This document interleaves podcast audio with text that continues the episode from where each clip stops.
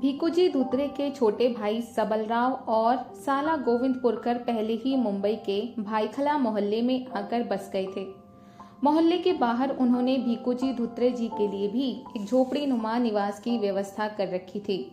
उन दिनों न तो हमारे लोगों के पास किराए का मकान लेने को पैसे होते थे और न ही कोई सवर्ण आदमी उन्हें अपना मकान किराए पर देता था। इसीलिए अछूत समाज के लोग अपना सिर ढकने भर को झोपड़ी या छप्पर डालकर रहने लगते थे।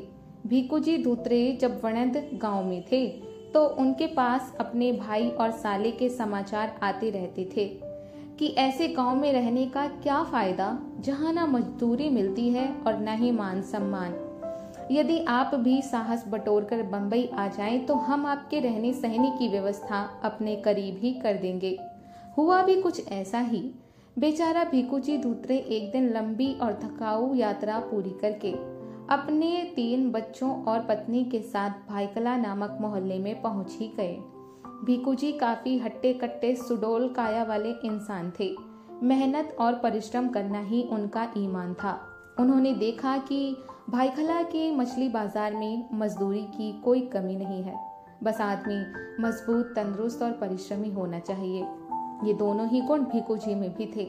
लिहाजा उन्होंने नज़दीक के बंदरगाह से भाईखला के मछली बाज़ार तक टोकरे में मछलियाँ ढोने का काम शुरू कर दिया।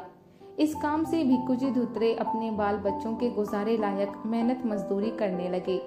काम धाम की तो वहाँ कमी नहीं थी, बस वहाँ तो काम करने वाला चाहिए था।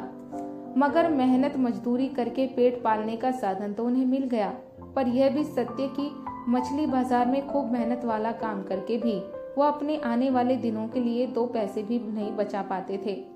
इसलिए कभी कभी वो अपने भविष्य को असुरक्षित जानकर सहम उठते थे।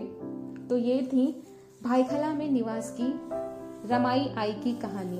अगले भाग में अगला भाग सुने, तब तक के लिए जय भीम, नमो बुद्धाय।